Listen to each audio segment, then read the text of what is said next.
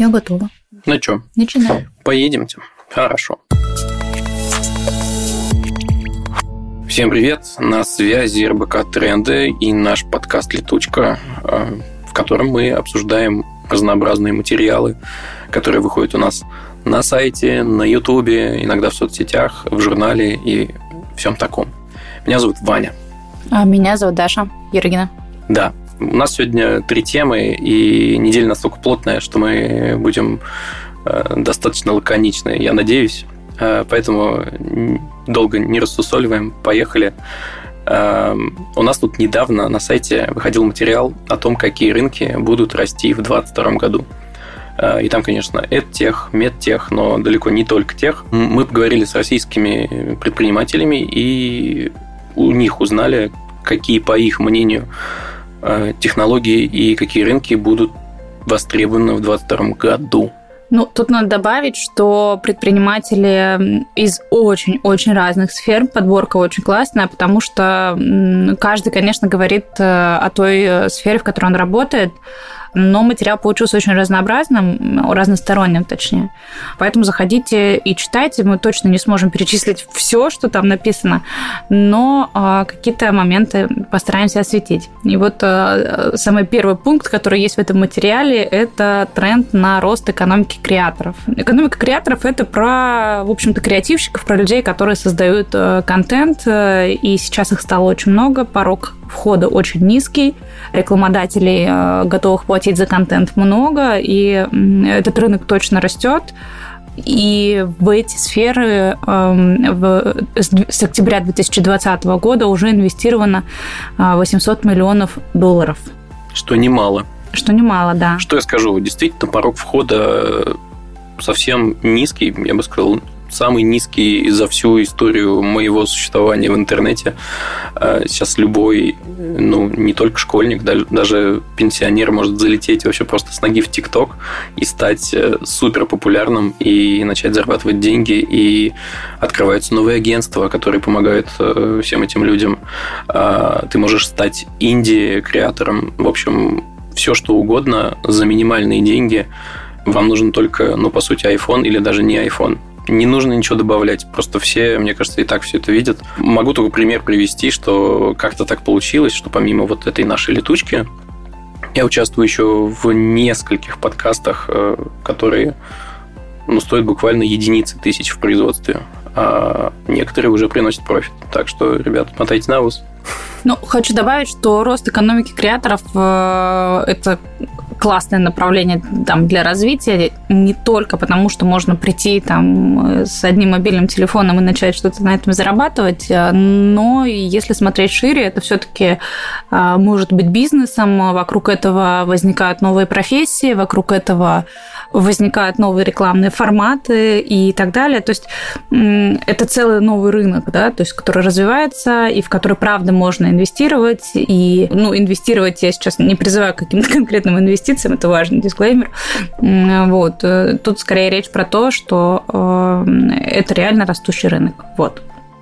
Слушай, знаешь, о чем еще подумал? А, мало того, что порог снизился, ну, то есть запрос со стороны рекламодателей в том числе немножко изменился. Теперь э, ну, крупные бренды совершенно спокойно относятся, может быть, э, к чуть меньшему чуть низшему качеству контента, к тому, что все может быть сделано немножечко на коленке или наоборот не на коленке, но ты не должен иметь э, какое-то громкое имя. То есть главная идея, и в этом, наверное, заключается суть креатор экономи. Еще один тренд – метавселенная. Ну, про эту, э, про эту штуку мы говорили уже много в предыдущих подкастах, э, и есть отдельные подкасты, где мы прям подробно рассматривали метавселенные. И тем не менее, сейчас все замечают и выделяют этот тренд. Э, понятно, что вокруг метавселенных будет очень-очень много вариантов, куда вложиться, э, очень много вариантов, э, где вырастить какой-то свой новый бизнес, которого не было раньше. Это касается и технологий, и устройств, э, и наполнения этих метавселенных, э, и маркетинга, и всего-всего-всего. То есть там просто надо очень внимательно сейчас наблюдать за тем, что происходит, э, и искать вот, вот эти вот точки входа, которых там будет очень много. Тут даже добавлять нечего, потому что, мне кажется, мы можем сделать отсылки примерно в каждый выпуск нашего подкаста. Если вам хочется что-то на эту тему послушать, то отличный шанс включайте предыдущие выпуски. О чем еще интересном нам рассказали бизнесмены? Ну, например, про то, что развитие проектов э, под дистанционный формат получения услуг. Ну, то есть мы э, за время пандемии и пост, э, хотя какая там постпандемия, она все еще идет, но, в общем, с 2020 года мы многие из нас перешли на получение цифровых услуг э, и привыкли к этому, и даже если мир поменяется, он обязательно поменяется. Здесь уже, кажется, отката не будет, да, то есть я уже не хочу э, идти э, ногами за молоком в магазин, если мне его могут при принести и не возьмут даже денег за доставку. Зачем а, мне, собственно, тратить на это время тогда? И понятно, что ниша там, с доставкой продуктов, например, она уже ну, хорошо проработана, скажем так, в, в крупных городах России. Но а, это не единственная ниша. В некрупных, например, в некрупных вы все еще можете войти на этот рынок, а, а в крупных городах развитием этой ниши, наверное, занимается только в свою очередь, крупные игроки, которые в какой-то момент, я подозреваю, заменят э, живых доставщиков на доставщиков роботов. Э, вот. Но есть и другие ниши. Э, хоть, хоть массаж уберизируйте, есть такой термин, и, возможно, вас ждет успех. Про массаж пока сложно представить, но посмотрим, посмотрим. Еще очень много говорится Слушай, про... Слушай, ну мы... Прости, прости, пожалуйста, я вспомнил что на недавней выставке технологической представили робота-массажера. Ты ложишься да. на стол, и он, как страшный паук, начинает тебя мять. Ну, слушай, робот-массажер – это но... не совсем уберизация. Угу.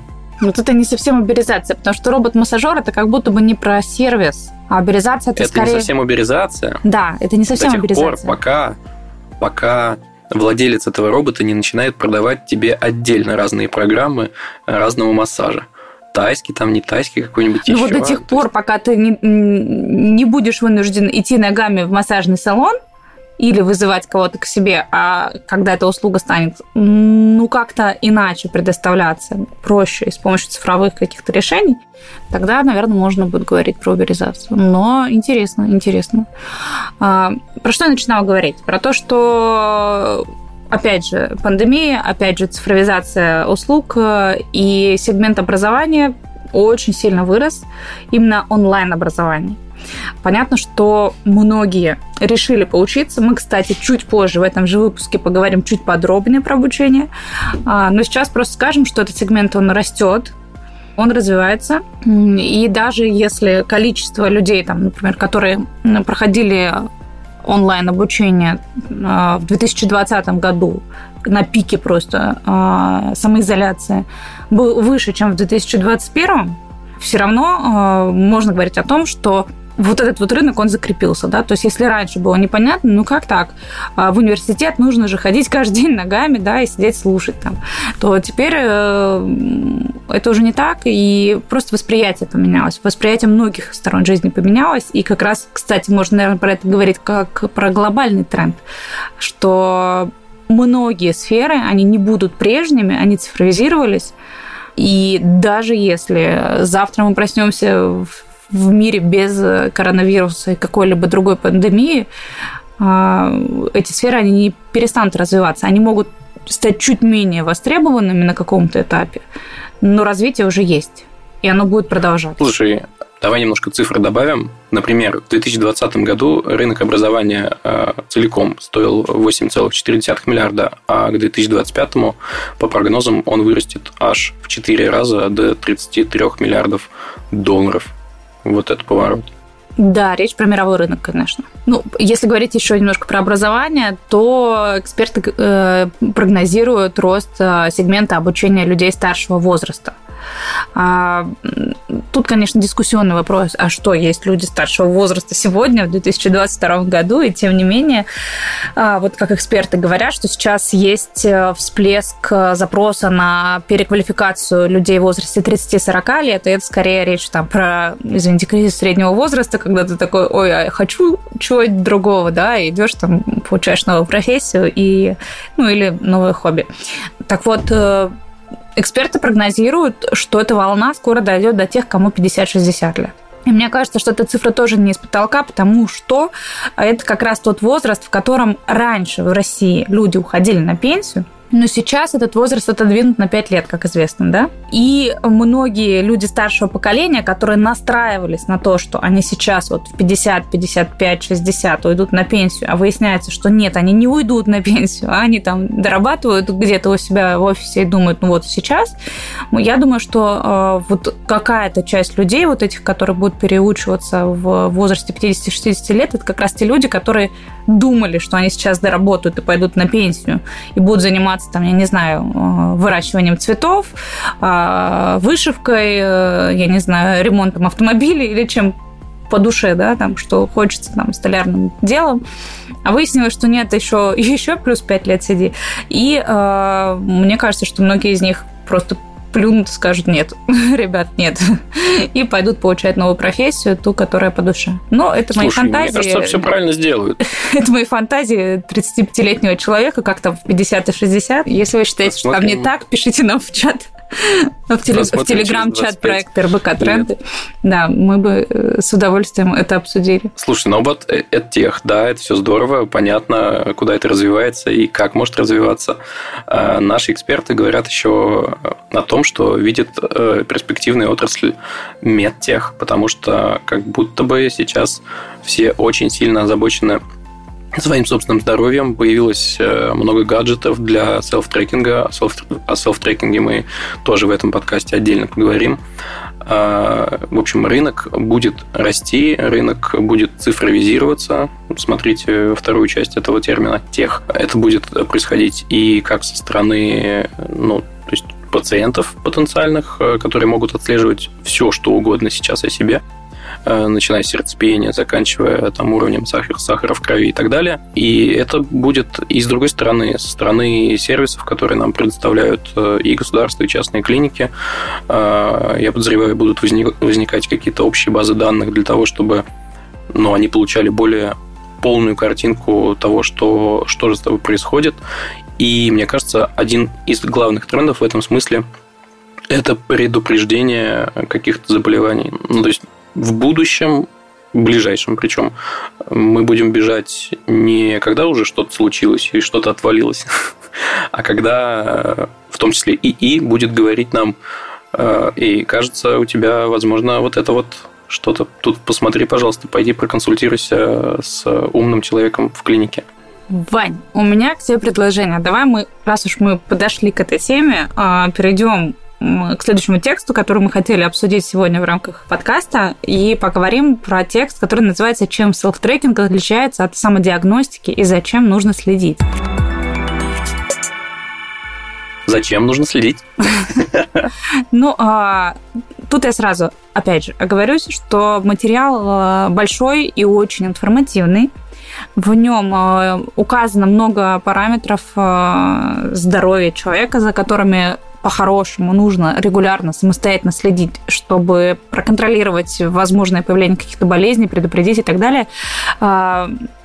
А, мы не будем все это перечислять, э, потому что просто это долгий длинный список, но он реально необходимый. Мне кажется, эту статью можно распечатывать просто и прикреплять куда-нибудь там на холодильник или на стену себе, чтобы не забыть, что нужно сделать. Я перечитываю этот материал, кстати, для себя сделала несколько пометок, а, какие анализы нужно сдать. Вот. Там, конечно же, говорится и про там, общий анализ крови, который периодически надо сдавать, да, какие-то совсем а, базовые вещи, и говорится о тех э, чекапах, которые необходимы отдельно для мужчин и отдельно для женщин. Но есть еще одна часть этого материала, который, на которой я бы хотела отдельно остановиться. Это оборудование для селф-трекинга, которое сейчас используется повсеместно. Да? У многих из нас есть умные часы, фитнес-трекеры, умные весы и так далее. То есть гаджеты, которые позволяют нам отслеживать э, наше состояние. А вот у специалистов на этот счет есть мнение, что это не всегда безопасно. Почему я за это вообще зацепилась? Я человек, который постоянно контролирует э, свое э, состояние с помощью разных гаджетов. А, ну, например, там, свой сон я отслеживаю с помощью разных всяких гаджетов. Они менялись, но неизменно оставалось мое слежение за собственным сном. Так вот, сон свой я контролирую уже больше 10 лет каждую ночь. И мне очень интересно наблюдать, а что на сон влияет, как я потом, там, после того или иного качества сна себя чувствую в течение дня и так далее. То есть и это там малая часть шаги, понятно, там уровень воды в организме, там жир костей и прочей ерунды, которую можно замерить с помощью весов. Ну, в общем, я этим всем очень сильно увлекаюсь. Я люблю, когда у меня много данных про мой организм. Мне нравится их анализировать. А вот здесь в материале, значит, пишется, что э, некоторые исследователи считают, что чрезмерная увлеченность такими гаджетами опасна. У меня точно чрезмерная увлеченность, я знаю это, поскольку она прощает картину. В общем, критики считают, что хороший сон нельзя свести к идеальному графику, а правильное питание к измерению калорий, соотношению белков, это я зачитываю, я думаю, слышно по интонации, жиров и углеводов. В общем, они считают, что если мы а, видим такое количество цифровой информации, цифровых показателей, у нас возникает ощущение, что мы держим под контролем собственное здоровье, и иногда мы можем пренебрегать а, обычными аналоговыми исследованиями а, и пропустить какие-то заболевания на ранней стадии. Вот я никогда об этом не задумывалась, но у меня, правда, есть некое ощущение контроля от того, что я вот это вот все знаю, и что я вдруг Э, если что, не пропущу. Вот как ты, Вань, к этому относишься? Как ты считаешь, на самом деле этот риск велик или нет? Риск, э, ну, в среднем, наверное, достаточно велик. Э, мне кажется, тут важно не то, что это упрощает картину. Мне кажется, важно то, что даже если картина твоя будет сложна, у тебя будет миллион просто всяких метрик, по которым ты можешь себя отслеживать, Тут важно посмотреть на все это в комплексе и правильно интерпретировать. А, и для этого, конечно, нужен все еще специалист, который там 10 лет обучался, был э, в интернатуре и так далее. Ну, короче, нормальным врачом, который э, может принимать решения, важные решения о здоровье другого человека.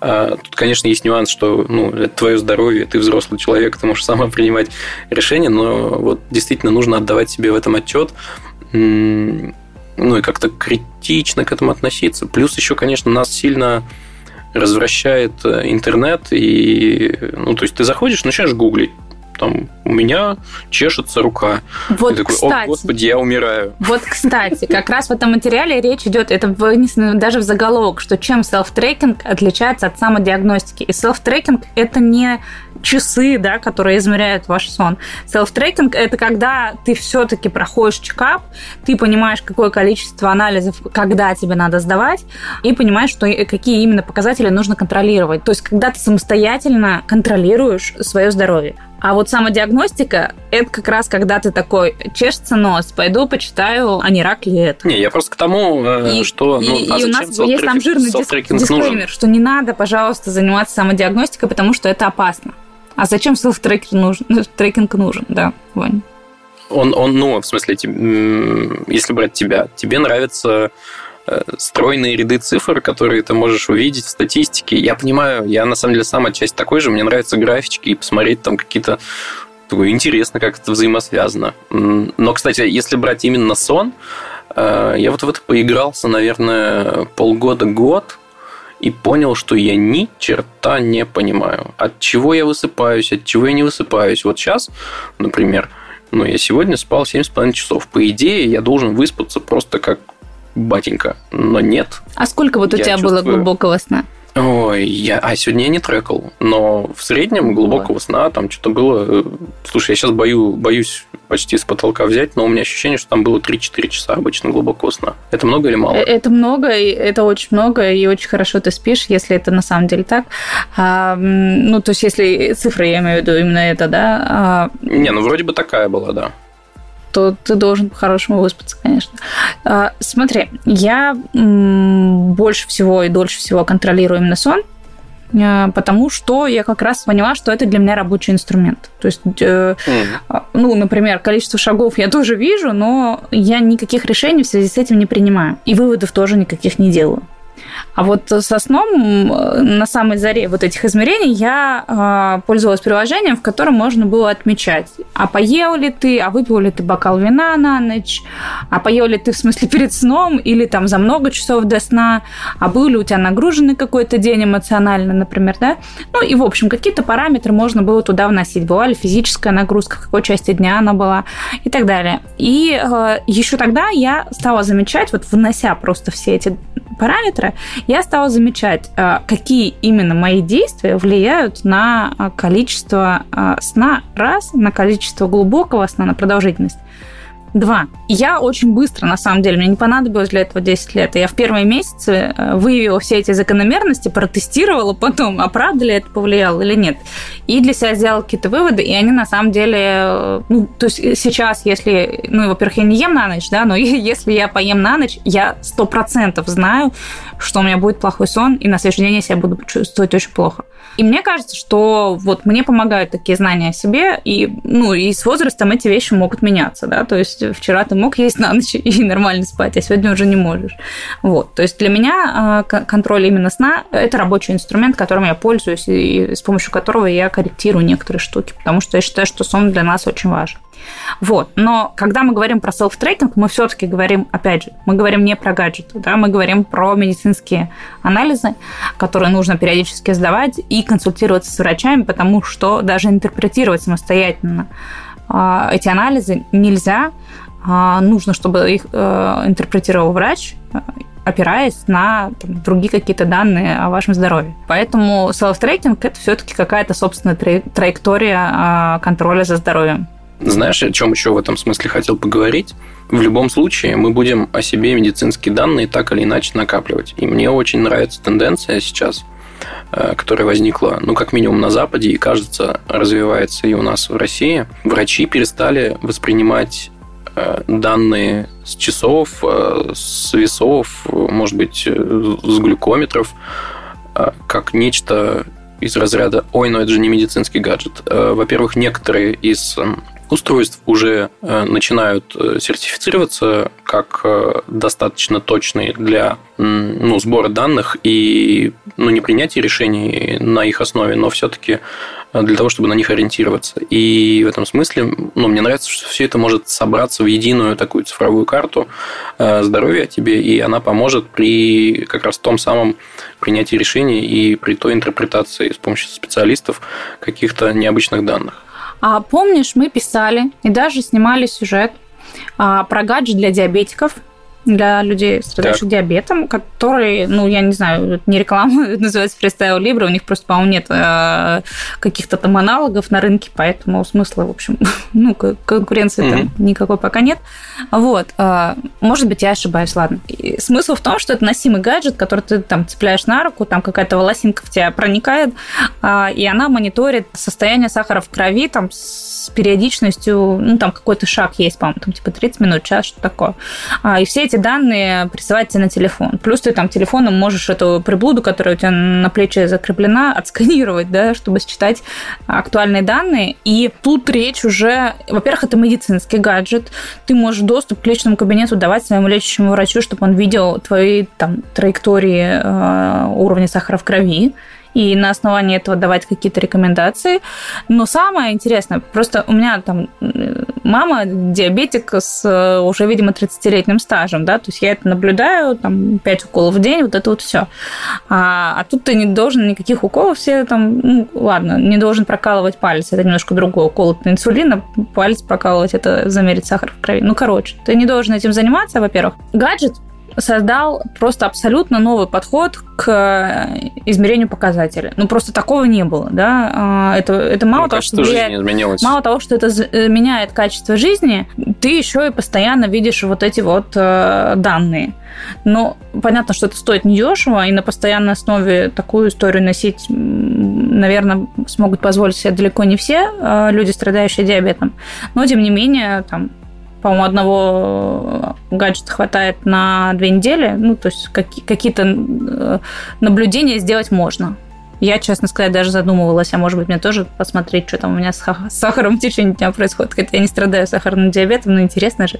Съел булку ну, и что? Любишь данные. Но я люблю данные, да. Я люблю данные. Слишком много в этом подкасте. Я рассказываю про то, как я люблю данные. Пойдем дальше. Напомним еще раз, что материал про селф-трекинг находится на сайте проекта РБК Тренды. Мы ссылку оставим в описании. Обязательно зайдите, почитайте. Там много перечислено анализов, реальных анализов, которые нужно а, сдавать периодически, чтобы оставаться здоровым, бодрым и веселым. Пойдем дальше. Да, обязательно пойдем дальше. У нас осталась э, третья тема, которую мы хотели сегодня обсудить. Это то, чему нужно учиться в 2022 году. Не нужно, конечно, можно, э, если вы хотите быть э, прямо на острие.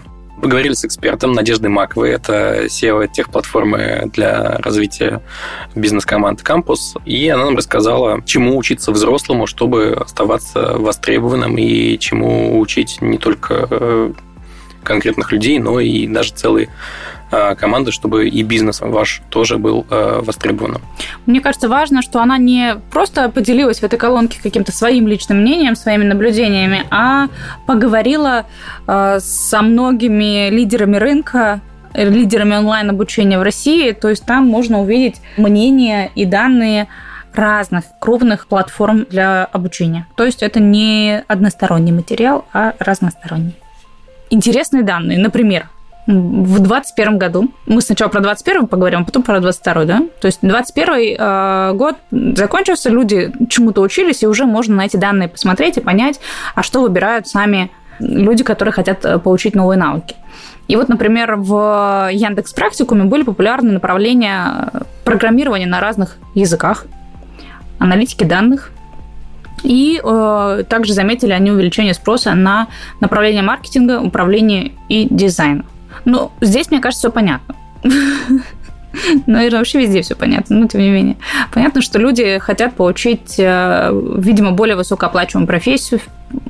Очевидно, что программисты неплохо зарабатывают, аналитики данных тоже, и э, какая-то часть людей э, хочет обновить профессию ровно в этом направлении. А спрос на маркетинг, управление, дизайн, мне кажется, это как раз про экономику креаторов. Ну, в том числе. Да, мне кажется, что это связано. Слушай, ну если широко совсем смотреть на этот вопрос, то, возможно, в каком-то не столь отдаленном будущем рутинные какие-то задачи, ну, как минимум рутинные, сугубо технические, как раз по анализу данных э, и даже программированию сможет на себя взять э, искусственный интеллект – и ну, программисты, возможно, превратятся в таких высокоуровневых специалистов, которые будут э, говорить э, нейросетке, сделай мне вот так, э, построй мне вот такую архитектуру, а все, что будет под капотом, это уже на откуп нейросети. И поэтому на первый план выходят как раз те области, которые так или иначе задействованы в, во взаимодействии с людьми. То есть это и маркетинг, собственно, и управление, и дизайн, который вообще стоит на переднем краю, в том смысле, что но вот э, у тебя может быть сколь угодно прекрасный э, продукт с технической точки зрения, но если ты сделаешь э, плохой интерфейс, если им будет неудобно пользоваться, ну, простите, это не взлетит. Поэтому, да, действительно, тут я ну, не удивлен тому, что на дизайн, управление и маркетинг такой большой спрос. Ну, э, надо добавить, что у нас э, данные не только про Яндекс Практикум есть. Э, в 2021 году в нетологии популярное направление, а теперь посмотрите на пересечение, да, а, тестировщик ПО, менеджер по маркетплейсам, интернет-маркетолог, SMM-менеджер, графический дизайнер, ну и далее там еще несколько технических э, специальностей. А, и специалист по продвижению в Инстаграм. Мне кажется, что э, перекликается. Очень сильно. А, про Skillbox скажешь, наверное, да? Там тоже IT. Про Skillbox, конечно, скажу. Значит, Артем Казаков из Skillbox отметил, что а, чаще всего в 2021 году выбирали программы IT-специальностей, э, и особенно Python-разработчики – это как раз э, тот инструмент, с помощью которого производится сейчас э, анализ данных. Это инструмент достаточно простой, с одной стороны, для освоения, с другой стороны, мощный, позволяет действительно много всего. Так, другие популярные программы – это графический дизайнер, ОП, снова пересечение, SMM-специалист, снова, снова пересечение, и веб-разработчик. Снова а, пересечение. Снова пересечение. А, и что мы видим? что, э, ну, я сейчас совсем-совсем упрощаю, потому что мы, конечно же, с вами не знаем мотивации людей, зачем и что они хотят получить в итоге, пройдя это обучение, но кажется, что общая тенденция такова. Есть часть людей, которые хотят развиваться в сторону IT, э, так как это будущее за этими профессиями. Очевидно, что все процессы, которые сейчас идут, они будут требовать и дальше специалистов, которые э, в этом разбираются, да. А, а второе направление – это вокруг экономики креаторов, это вокруг социальных сетей, создания контента, а, причем создание контента не для там, телевидения, радио и газет, а для диджитал-среды и для социальных сетей. Это я совсем-совсем обобщила сейчас, но кажется, что вот такие тенденции, они все-таки прослеживаются во всех направлениях. И это был 2021 год. Это да, это был 2021 год, и добавлю немножко цифр, которые я раньше уже анонсировала, да, что э, ажиотаж э, в онлайн-обучении, он э, чуть-чуть подспал, потому что в пандемию именно в 2020 году, когда все такие, а чем я буду заниматься дома, а пойду-ка я учиться, кстати, очень бесили все эти люди. я тоже пошла учиться, но все равно все эти люди бесили, которые писали, я тут вот, значит, на карантине не просто так сижу, я тут учусь. Вот. А, нет, все молодцы, конечно, но бесили. Вот. Тебя бесили, Валь? Слушай, да-да, это, это же определяется термином FOMO, Fear of Missing Out. Э, ты смотришь на всех этих успешных э, и в кавычках, и не в кавычках э, ребят, которые пишут, насколько у них интересная жизнь в соцсетях, насколько они готовы обучаться и какими они классными станут. Только сидишь и думаешь, ну вот я лишь на один курс записался, а вот этот чувак записался на 10, и что же теперь делать? Да ничего. И где теперь этот чувак, у какого психотерапевта? Да, интересно курсов. посмотреть. Ну ладно, извините. А, так вот, в 2020 году было 60 миллионов людей, которые а, зарегистрировались как минимум на один открытый электронный курс. Речь, конечно, не только про Россию, это мировые цифры. А вот в 2021 году этих э, людей уже 40 миллионов. Ну, то есть падение на 30%, но, повторюсь, это не говорит о том, что рынок схлопнется сейчас, да. Это говорит только о том, что ну, какое-то количество людей э, отсеялось после ажиотажа, да, но в этом направлении остался огромный косяк людей, которые поняли, что можно получать образование и таким образом, и они и дальше будут это делать. Ну, потому что, мне кажется, когда ты там, понимаешь, что можно, не выходя из дома, получить новый навык, и это может быть там вообще очень краткосрочный курс, ты на одном курсе не останавливаешься уже, да? Ты, ты учишься и учишься и учишься. Ну, ладно, не все это любят, но тем не менее. Так перейдем к 22 Смотри, мы говорили, да, про 21 год, и в основном проговорили какие-то хард-скиллы. А, и вот те направления, которые мы рассматриваем в этой статье, разделены на два трека. Это hard skills и soft skills. И, в общем-то, все то, что мы сказали, за исключением, может быть, кибербезопасности, которую мы отдельно не упоминали, это вот те hard skills, которые вам нужны будут. Э, что-то в области информационных технологий, анализа данных – Э, дизайна, в том числе UX, э, э, маркетинга и производства контента в смысле creator economy. А вот soft skills – это интересненько, потому что я вот для себя лично отметил пару таких пунктов, например, Э, принятие решения – это один из ключевых навыков, э, который ну, сейчас котируется. Это вообще ключевой навык для лидеров – взять на себя ответственность. Слушай, вот интересно, кстати, цифра приводится в нашем материале, что по итогам глобального исследования Future Fork 63% работодателей готовы взять на работу специалистов с ярко выраженными гибкими навыками – командная работа, тайм-менеджмент или лидерство, и самостоятельно обучить их техническим аспектам работы – Понимаешь? Я с ними согласен на все да. Тебе в итоге работать не с функцией, а с человеком. Вот в чем Вот, это, это же вообще абсолютно меняет подход. По крайней мере, вот советский подход меняется, да, когда вот ты получил эту корочку, значит, ты специалист, а не получил, значит, нет. А, и дальше от этих твоих хард-скиллов зависит вообще вся твоя карьерная траектория. А сейчас это не обязательно. Да, мы можем сидеть и страдать, что СММщик – это там 18-летний студент, и он при этом делает это круче, чем его там коллеги, которые его вдвое старше. Ну ладно, не обязательно СММщик. Но тут, правда, сейчас вопрос уже там не про возраст и не про хард-скиллы, а скорее про софт-скиллы. Принятие решений, стратегическое планирование важные – софт-скиллы, которым нужно учиться в 2022 году. Вообще в материале все это перечислено, но вот э, если коротко, да, активное слушание. Вот. Хороший, важный навык. Да.